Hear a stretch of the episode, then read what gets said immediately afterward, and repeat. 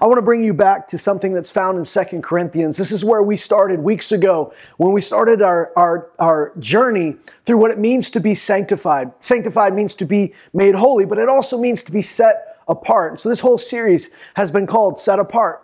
The Bible talks about it often. You know, in the Old Testament, the New Testament, I want you to be set apart. And he's not just talking about being set apart from something, although that matters. But more meaningfully, he's talking about being set apart for something or to something or someone. You know, the Bible tells us that we are set apart for God's own possession. We're his own people. And, and when he says possession, he doesn't mean like a pet or an object. We, we talked about that last week. He means uh, uh, like his sons and daughters. That's that, that we belong to him, that he's protecting uh, that, that precious value that he's placed in you, that he has called you to his family, to his kingdom. And so when we're called his possession, He's not treating us as an object. He's treating us as his own children. And so he's saying, You're mine. You belong to me and I belong to you. He's, he even says, I'll be a father to you. And you may say, Well, God doesn't belong to me. Well, he does in the sense that I belong to my son. I'm his father. That is by calling myself his father, I'm giving him a sense of I'm his. I'm his father. And just like this, God has promised He'd be your father, He'd be your God. You'll be His people, you'll be His sons and daughters. And that is huge. We're actually going to read that uh, passage right now in the scripture where we started, and we're going to bring it right back around um, to why are we sanctified? How are we doing this? How are we living a life set apart for God, to God, unto God? How am I living a Christian life? How can I live that Christian life? How can I be different? Not for the sake of being different, but for the sake of being like Him. How can I do that effectively without just totally being frustrated, without um, living in some sort of dead works, without um, constantly being fearful that I'm going to mess up, without constantly being ashamed when I do? How can I truly live that Jesus filled, spirit empowered life in reverence for God. And so this is what he says in Second Corinthians chapter 6. And, and just to, to bring you back and stir up your memory if you've been with us through these past few weeks, this chapter starts out with Paul urging the Corinthians to open up their hearts. They've closed their hearts to Paul, to the apostles, to their leadership. Um, maybe not even consciously, but they, they, they're, they're somewhat shut off. And Paul is telling them that what's holding them back as a church is that they won't open up. And I don't mean open up like you would in a, in a group therapy session, like they won't talk. I'm talking about they won't open up their heart. They're sta- he says, You're not restrained by us, you're restrained by their own affections. I'm asking you, he says, Our hearts are wide open to you. And the proof that our hearts are wide open to you is that we've opened our mouth freely to you. We've, we've been honest with you. We've shared with you. He says, In the same way, like children, would you open up your hearts to us? Then he goes on and he says that you shouldn't be bound together with unbelievers. He's, he's explaining that, that, you know, there's two parts to this. You got to open up to the people God's put in your life, but you also need to be careful that you're not you're not uh, um, uh, uh, identifying more with with this this world than you are with the kingdom of God, and and binding yourself to unbelievers. He says that's part of the problem is that you, you you're not seeing yourself as different, that you have have have have been so obsessed and concerned with fitting in your culture that you forgot you were made for something greater. Here's what he says in Second Corinthians chapter 6. He says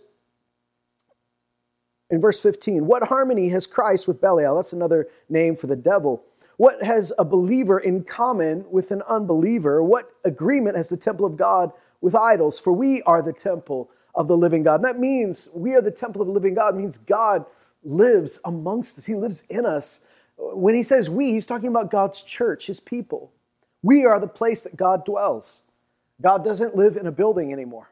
And he never really, he never was confined to a building, but you know, in the Old Testament, you know, they had the tabernacle where they would go and meet God, and, and that's where the priests would offer sacrifices to God. And, and, and, and then it, they transitioned to a, a, a temple that was static, that was in the same place, beautiful place, where God's presence dwelt. That doesn't mean it was the only place God's presence was, but it was, it was a place for that housed his presence. Now, in the New Testament, he says it's not about a building, it's about my people. I will dwell among my people. Somehow we are a holy place for God in, in a corporate sense, in a, in a large sense, like the people of God.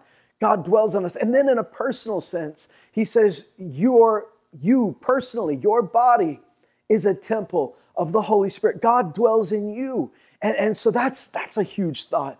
So then he says, uh, we are the temple of the living God, just as God said, I will dwell in them. And this is an Old Testament prophecy that has now been fulfilled through Jesus. I will dwell in them and I will walk among them, and I'll be their God, and they shall be my people. Therefore, what's the promise?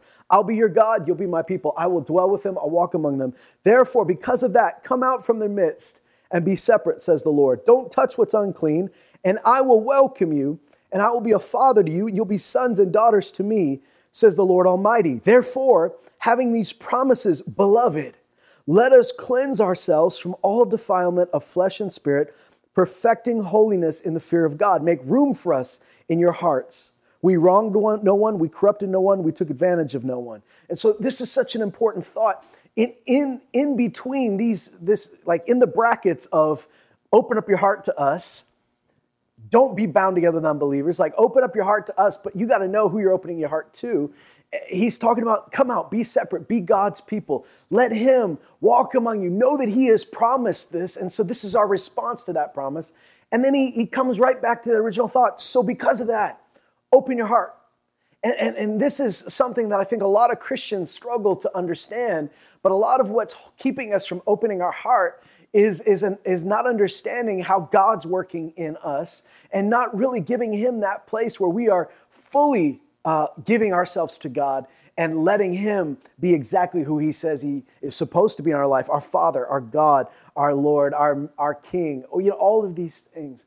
But look at this, you know, through all of this, one of the things that we always have to look out for when we're talking about living holy lives and sanctified lives, it's very easy for someone to hear a grace filled, faith filled, spirit filled message about this and, and begin to project their own doctrine or belief onto it and, and, and maybe their own fears onto it. Because sometimes we'll hear that and somebody will say, you know, if, if we're going to follow God, this is what he says, this is how we live holy. And someone will preach that message of holiness, that message of righteousness.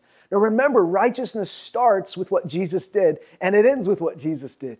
Righteousness is not something you could earn, it's something that was given to you by Jesus. He became sin who knew no sin, the scripture says, that we might become the righteousness of God in Christ Jesus. So we were made righteous by his blood. That righteousness was imputed to you. You couldn't earn that. Righteousness means I'm right with God.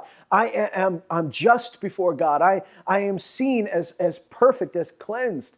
Now you you couldn't live to that standard. That's a perfect standard. Not one of us is perfect in our own strength. And so Jesus did that for you. Now, when that righteousness, that gift of righteousness that the Bible says we receive by faith, when that gift of righteousness is, is imparted to us and we receive Jesus and we are made clean by his blood, by his sacrifice, we've been put to death on that cross. We were buried with him in that grave and we have been resurrected, a new creation with his resurrection. When you know that, then that righteousness is more than just your status it becomes your lifestyle. When you recognize that I am righteous by faith in what Jesus did for me, you live from that place of righteousness. So you grow in righteousness. Jesus said, Seek first, before anything else, above everything else. Your priority in life is seeking His kingdom and His righteousness. And all those other things will be added to you. So, what he's saying, listen, if I've been made righteous, why do I have to seek, keep seeking His righteousness? because I've been made righteous, and yet he, he wants to see his righteousness in my life. Want, I, I'm supposed to live from that place of righteousness and live righteously and, and act differently than I used to, to act, to think differently than I used to think, and live differently and speak differently because I am different. And I'm not different for the sake of being different. I'm different because I want to become like him. See, that's the key. A lot of times people will hear a message like this and and they'll hear it in a reactionary way. Like we're simply looking at a broken world and saying, we don't want to be like that, so we're going to do our own thing. But that's really not the message of sanctification in the scripture. I mean, certainly it's part of it saying, like, that's, that's what it looks like when you walk in darkness. Don't do that. But it's that, that thought in the New Testament never stands by itself. It's always a part of a larger idea, which is be like Jesus. You know, let his spirit come out in your life. Galatians says if we live by the Spirit, let's walk by the Spirit. Let's act, let's live our lives by the Spirit. And when that happens, you're not going to have the fruit of the flesh, which is strife, ambition, selfish ambition, jealousy, all those, all those things. But what you're going to have instead is the fruit of the Spirit love, joy, peace, patience, kindness, gentleness, faithfulness, goodness, self control. You're going to have those things coming out in your life because you're living by the Spirit. You're walking by the Spirit. That's why it matters, is that we're not merely reacting to a world gone wrong, we are reacting to a God who is right. And that's a big distinction. Listen, you know, in, in uh, Jesus' day, there were different uh, schools of religious thought, there were different sects within Judaism. A lot of times we kind of lump everybody in the same picture, but they weren't all in agreement, just like Christianity's not all in agreement today. You know, in Jesus' day, he had arguments with the Pharisees and the Sadducees, and those guys did not get along at all. I mean, the Sadducees could be described, I mean, although it doesn't fit perfectly, they could be described as the religious left. They were the ones that, that uh, you know, were very intellectual. Uh, they wanted to fit in with the Greek culture. They, they, they, they had kind of done away with all the miraculous stuff. You know, they didn't really believe in a resurrection from the dead. They believed once you were dead, that was it. They, they, that was a stumbling block for them. The very idea of resurrection was something they tripped over. They didn't like Jesus for those reasons. The Pharisees, who we see a lot of because they were kind of the, the, the powers in the places Jesus mostly ministered in, the Pharisees were reacting to the world in a different way, while the Sadducees were reacting to the world around them and saying, we need to adapt, we need to appease the Romans, and we need to kind of find a way to fit in this culture. The, the Pharisees, and I'm way oversimplifying it, but the Pharisees were, were reacting to it in a different way. They were saying the culture is bad, so we need to be different. And often the way they, they said we need to be different is by taking God's law and adding on top of it, making it even harder for people to live it out. These would have been the religious right, you know, those that were ultra conservative. You had different groups like the Essenes and you had all these others, but somehow Jesus didn't fit with any of them. And he often found himself at odds with these. I mean, the Pharisees at least believed in the miraculous. They believed, at least honored the word of God, but they had added their own traditions so heavily on top of it. They're, they were so reactionary to the world around them that they were so afraid that the sin was going to get in that they were offended that Jesus would eat with sinners and that he would reach those people. And they saw society as, as just corrupt and collapsing. And so Jesus going to society and healing those people and ministering and loving those people was offensive to them. So you see that these are some of the same things we deal with today. If you are merely reacting to the world around you, whether it's like we all need to adapt and uh, we just need to change our morality and our values as society changes theirs, that's not godly. I mean, that, that's presuming that society is always right. And, and uh, I don't know if you've noticed, but society is rarely right. We're, we as humans are so flawed. The only perfect, the only righteous, the only just and good is God. And, and any goodness and righteousness and justice we get comes from Him. So we can't make our own righteousness. We can't make our own justice. In the same way, if I'm reacting to the world like I just don't want to be like them, I need to be different, and I'm more reacting to them than to God, well, then I'm just going to have a bunch of dead works. I'm going to create all these legalistic ideas that, that this is how you serve God that God didn't even say. I'm going to make it more about outward behavior than inward transformation. And that's just as destructive. And a lot of times when people hear about sanctification, they project those things. They'll think, you know, well, you're just talking about works, or, you know, you're just, uh, you're, you're just telling us we have to, it's all about what we do. No, it's not. I really believe that faith and works go together. I believe you can't be saved by your works. I believe that your works could never get you to God. I believe the only way to God is through faith. But I believe that faith produces action. It produces corresponding action. It changes your life. And so a lot of times, uh, you know, we ha- you might have somebody that says, well, uh, if God would, if God wants to change me, He'll change me. But that would make the Bible kind of irrelevant because the whole Scripture is full of instructions to the church. If you weren't meant to take that and do something with it, like if everything just happened automatically, as long as you love Jesus and as long as you're saved, He'll do all the changing and you don't even have to think about it, it'll just automatically happen, then you could just throw the Bible out. You could throw the New Testament out. Because most of the New Testament is telling you who you are in Christ, telling you who He is, telling you who you are in Him, and then telling you how to live that out. And it's full of examples of like, don't do that, do this. But it's never separated from the truth that it's not you that's doing this in your own strength. It's not you that's doing this so that God would love you more. It's you doing this from a place of, I am loved. Remember, he says, Beloved, let us cleanse ourselves. Beloved, he's reminding you, you're not doing this to be loved, you're doing this because you're loved. You're not doing this to be accepted, you're doing this because you're accepted. You know, I had the thought the other day, or might have even been today, that, that uh, you know, we can't follow Jesus without following Jesus. And that sounds stupid, right? That sounds redundant. And, I mean, what a, what a weird statement. But what I mean by that is, is if you're going to follow Jesus, you got to follow Jesus. If you're going to, uh, you can't follow Jesus without following him. I know that still sounds confusing, but let me explain it. If you want to follow Jesus and, and be near to him relationally and say, I'm a Jesus follower, I'm a Christian, I'm, I'm a disciple of Jesus Christ. Well, you can't say that merely because you like the idea of it. If you're going to say, I'm following him, you actually have to go where he tells you to go. If he says, Come, we're going this way, then you got to go this way. Even if you don't really want to go that way, following Jesus means following Jesus. I'm, I'm going to do what he tells me to do. I'm going to stop when he says, This is the place we're stopping. I'm going to go when he says, It's time to go and, and go this way. I can't have a relationship with Jesus without really having that obedience to what he says. He says, Why do you call me Lord? You don't do what I say. In the same sense, well, we can't follow him uh, um, in obedience without relationship with him. Like I can't say I am a follower of Jesus' commands and teachings and moral uh, uh, standards without having a relationship with him because uh, the Bible tells us that the law in itself could not save us. We always fell short. So if I am just following Jesus and saying, I'm going to do what you tell me to do, but I don't trust in him to do it in me, or to empower me to do that, if it's not Christ in me that's my hope of glory, then I will continually enter into a cycle of, of guilt and shame and condemnation because I'll continually fall short. And every time I fall short, I'll beat myself up more and more. One of the great things about really living a sanctified life, the core of it is Him. Watch in this passage, He's not saying, the world is this way, so you act this way. He's not saying you uh, this is this is the better way to live, so do this. He's saying this is what God has promised.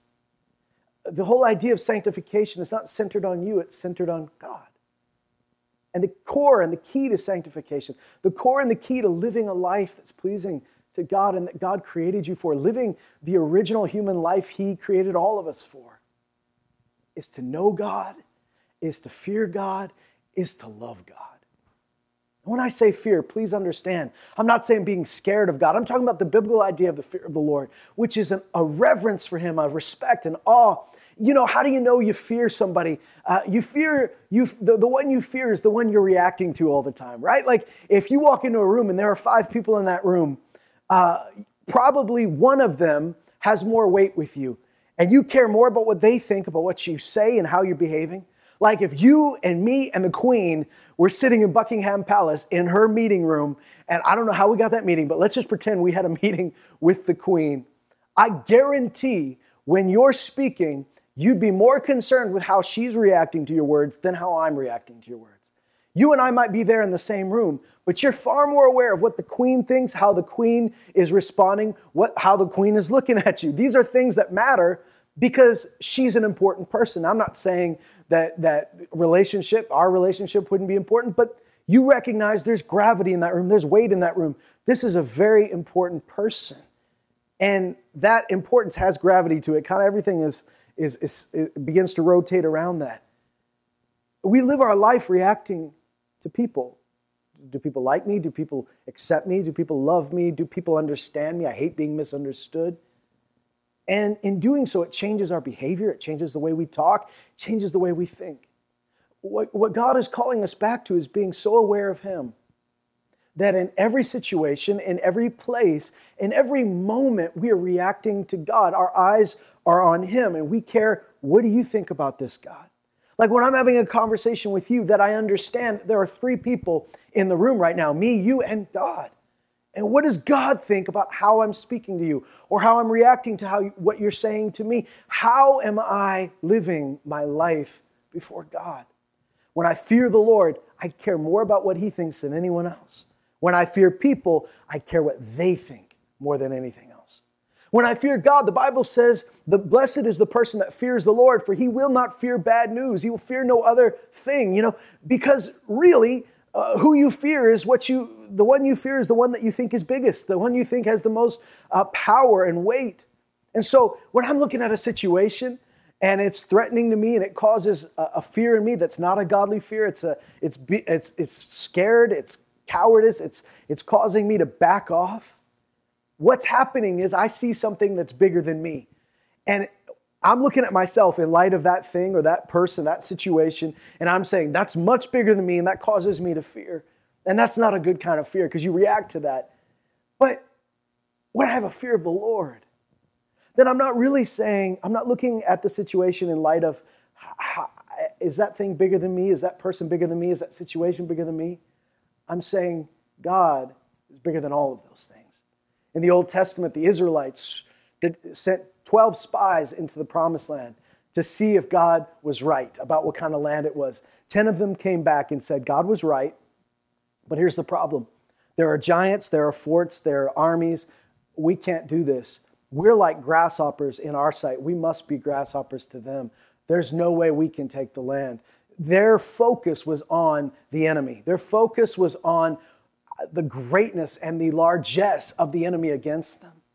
Two spies came back, Joshua and Caleb, and said this There are giants, there are forts, but if God told us to go in, surely He'll give us the land.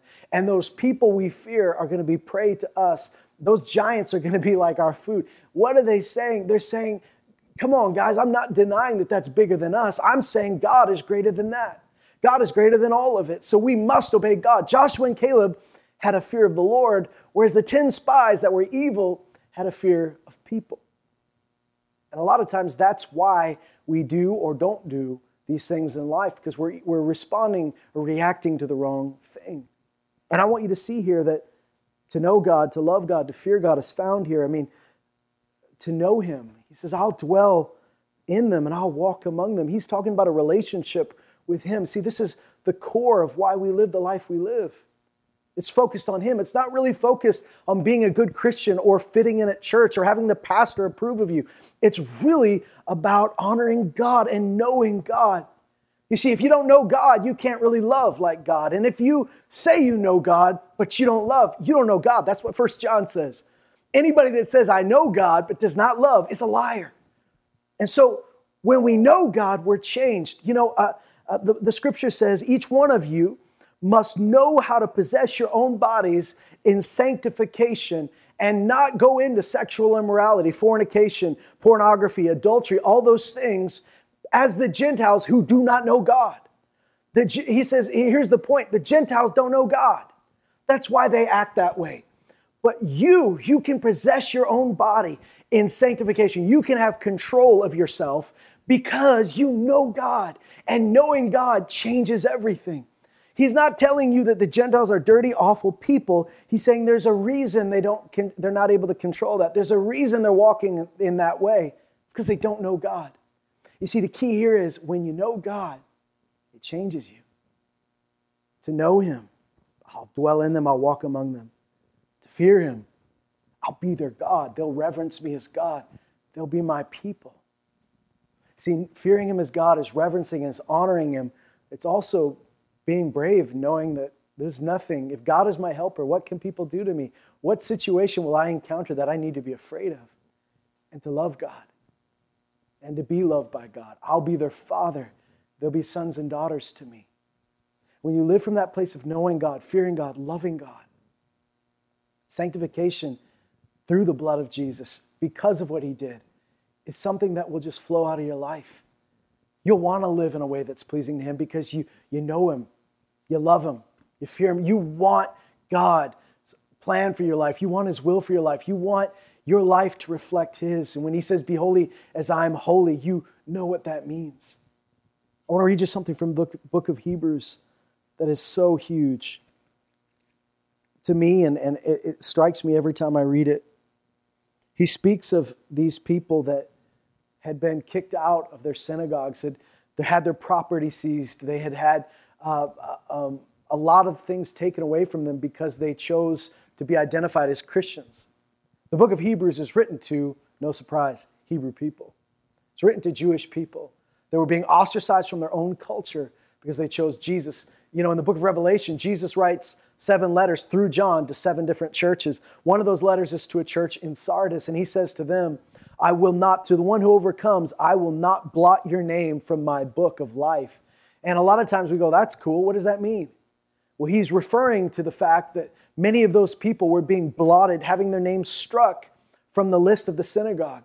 Why would that matter? Why does it matter if you're on their list? Because in many of those settlements, the Romans gave the Jews special privileges. Uh, they were exempt from certain things. They were exempt from certain Roman worship. They were exempt from military service. They were exempt from certain cultural practices because the Romans understood we have to kind of give them leeway or they'll, they'll revolt. So they gave the Jews special privileges, and they gave other groups this too, but they, they understood that these Jews won't do this, so we're going to let them be exempt. The only way you were exempt was if you were on the synagogue's list. You were considered part of the Jewish community. And one of the threats against the Christian church that was being actually fulfilled was that if you proclaim Jesus as the Messiah, we're striking you from our list, and we're basically throwing you to the Romans, and uh, you're gonna you're not gonna be exempt from uh, Roman worship anymore, or emperor worship, or whatever they're doing at the time. You're going to have to do all the things they tell everyone else to do, and you're not going to have the covering or protection of saying, "Well, we're part of the Jewish community." You're not part of our community anymore. And if you all you had living in an occupied state, you know, the, the Romans have been oppressing you. Before then, the Seleucids have been oppressing you. The, uh, Alexander the Great brought his rule in. Uh, all of this, you've been oppressed for, for centuries, for, for years and years, and all you've got is your faith and your family. And now, your faith is saying you're not part of us anymore. And your family is saying you're not part of us anymore. Your culture is throwing you out. Many people believed in Jesus, but we're afraid to be cast out. We find that in our same day and age today. We're afraid of being separate, we're, we're afraid of being pushed to the edge of society. But I want to read you what he says. He tells them to be free from the love of money. In fact, let me read it. Well, he tells them to be free from the love of money, and he says, Here's why. Because he himself said, I will never desert you, nor will I forsake you. So we confidently say, The Lord is my helper. I will not be afraid. What can man do to me? Remember those who led you, who spoke the word of God to you, and considering the results of their conduct, imitate their faith. Jesus Christ is the same yesterday, today, and forever. Don't be carried away by varied and strange teachings, for it's good for the heart to be strengthened by grace, not by foods through which those who were so occupied were not benefit, benefited.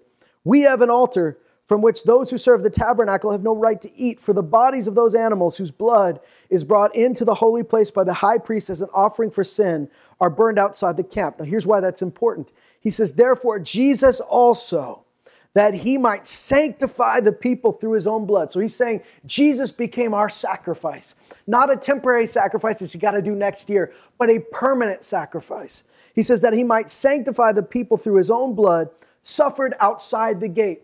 Here's what they would do to that animal that bore the sins of the people. They would impute the sins of the people on that animal and drive the animal out of the camp in a symbolic and, and, and, and actually powerful demonstration of what Jesus would someday do for us. That he'd be bearing our sin and be kicked out of the, the, the camp, out, being driven outside of the camp. He says Jesus was killed outside of the camp for us in every sense of the word. I mean, he was crucified outside the city, he was uh, uh, uh, ostracized from the very people who should have received him. He said he came to his own, and those that were his own did not receive him. He was pushed to the fringes and crucified at the hands of the Gentiles. Yet he did that for us.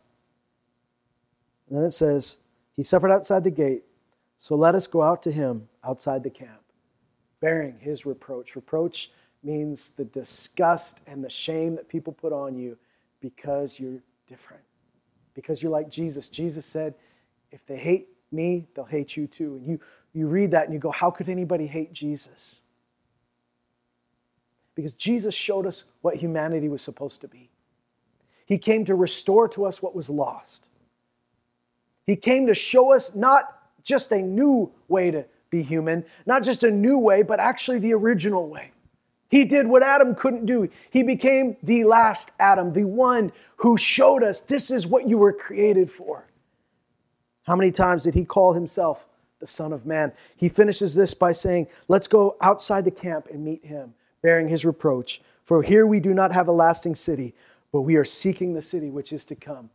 I want you to see that promise at the middle of it. We are not just saying, fine, I'm willing to be different. I'm willing to leave the camp. I'm willing to be kicked out of the camp for Jesus. We are saying, I'm going to go out and I'll find him there. I am not going outside the camp alone. I'm going outside the camp to meet Jesus.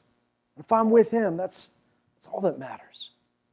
Jesus says this in the Sermon on the Plain, in, in not the airplane, but the plains, like the flat place. In the book of Luke, chapter 6, turning his gaze in verse 20 towards his disciples, he began to say, Blessed are you who are poor, for yours is the kingdom of God. Blessed are you who hunger now, for you shall be satisfied. Blessed are you who weep now, for you shall laugh. Blessed are you when men hate you and ostracize you and insult you and scorn your name as evil for the sake of the Son of Man. Notice he doesn't say when they do that because you're doing something wrong. He says when you do that for me. There's a big difference. There's a lot of people who bear reproach and shame and scorn because they're doing things that bring this on themselves. But he's not talking about that. He's talking about when you do this, when you're living before me and because of my name, you're doing this, then you're blessed. He says, Be glad in that day and leap for joy, for behold, your reward is great in heaven. For in the same way their fathers used to treat the prophets.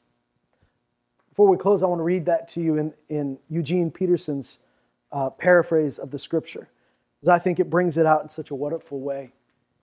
He, tra- he took that and he kind of worded it in a different way based on uh, his own you know, research and scholarship. And, and I find it interesting the way he says it. He says, Then he spoke and said, You're blessed when you've lost it all.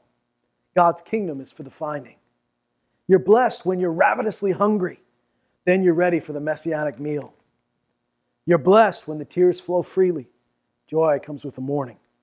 Count yourself blessed every time someone cuts you down or throws you out, every time someone smears or blackens your name to discredit me. What it means is that the truth is too close for comfort, and that person is uncomfortable. You can be glad when that happens. Skip like a lamb if you like. For even though they don't like it, I do. And all of heaven applauds. And know that you're in good company. My preachers and witnesses have always been treated like this. And therein lies the core. Be glad when they treat you this way because they may not like it, but I do. And heaven applauds. That's the core of what we've been talking about for the past few weeks. The core of what we've been talking about is not being different for the sake of being different, it's living a life that reflects what Jesus has done for you, that reacts to what Jesus has done for you. Living a life where heaven applauds. Living a life where God says, I like that. That's my son, that's my daughter, those are my people. And the only way you can do that, you can't do that in your own. The only way we can do that is by the grace of God because of what Jesus did. We can't do it without Him, we have to do it with Him. And if you've ever heard a message like we've been preaching in the past, past few weeks, and you've said, I guess I just got to do a little bit more myself, I guess I don't do enough, then you're probably missing the core and the heart of everything, which is, in my own strength, I can do nothing but through him all things are possible. If you would say, Lord, I want to know you, the reason I want to be different is because I want to be like you, and you're different. The reason I'm willing to be an outcast is not because I like life on the fringe, it's because I love you. And you said if they cast you out, they'd cast me out. And they hated you, they'd hate me. Well, I'm willing. My love for you is greater than my fear of not being loved by that person. And because of my love for you, listen, I'm going to love them. I'm going to love my enemies. He says that's in the same uh, um, teaching that we should love our enemies. We should pray for those who persecute, persecute us. See, that's what it means to be like Jesus. You can love your friends, you can love your neighbors, but only someone who's been recreated in Christ, who's living in Him, abiding in Him, only someone who is being empowered by the Spirit of God could actually love your enemies, could actually pray and bless those who are persecuting you. And if it doesn't look like that, it's not Jesus. If your approach to holiness is a Pharisaical approach where you are just saying, I am going to react to the world, I don't like it, I don't like them, and you just want to be different from them, you'll have no love. You'll have no life in your message. There'll be no, no, no actual transforming power in what you say or what you do. But if you are saying, I, I want to be like Jesus, I'm willing to come out from my culture, from my ways, from my upbringing, and I want to be close to you, Jesus. I want to be like you, Father. And that's your heart. Then the Bible says in Philippians, work, work out that salvation that's within you. Live it out. For it is God. Work it out with fear and trembling, like with reverence and honor. For it is God who is at work in you, both to will and to do of his good pleasure. I love you, church. I want to pray with you today. Father God, will you take our hands, our feet, our mouths, and use them for your glory? Lord, would you take our hearts, transform them from a heart of stone to a heart of flesh? Lord, we want to be used by you. We want to be sons and daughters to you. We already have been made sons and daughters because of your sacrifice, but we want to live like sons and daughters. Lord, help us not to seek uh, the outcome without seeking you. Just to say, well, I want to live this way without knowing that living this way just means to live with you, to know you and the power of your resurrection, the fellowship of your sufferings, knowing that you are working in us. God, we love you so much. And we thank you that you called us out of darkness and into light. In Jesus' name, amen.